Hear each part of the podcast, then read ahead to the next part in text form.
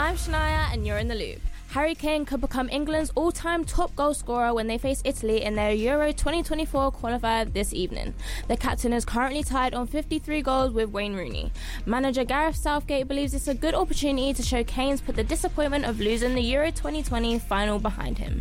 We've seen that mentally his performances with his club and his goal scoring with his club, he's put it behind him. But I know he's going to have added motivation to come back and show everybody what he's about again in an England shirt. So for us, that's a, a good position. Qatar's Sheikh Jassim bin Hamad and Sir Jim Ratcliffe's Ineos have been given extensions to submit second bids to buy Manchester United.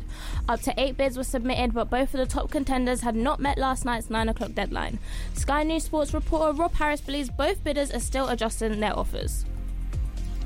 Sheikh Jassim bin Hamad's team was submitting the second bid when they discovered the deadline had been extended. Sir Jim Ratcliffe's side did not submit the revised proposal, so we wait to discover when the new bids will be submitted and whether the Glazers choose to sell the full club still.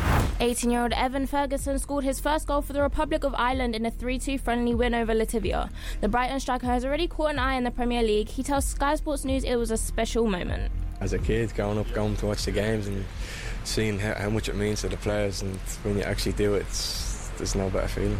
That's your loop sports roundup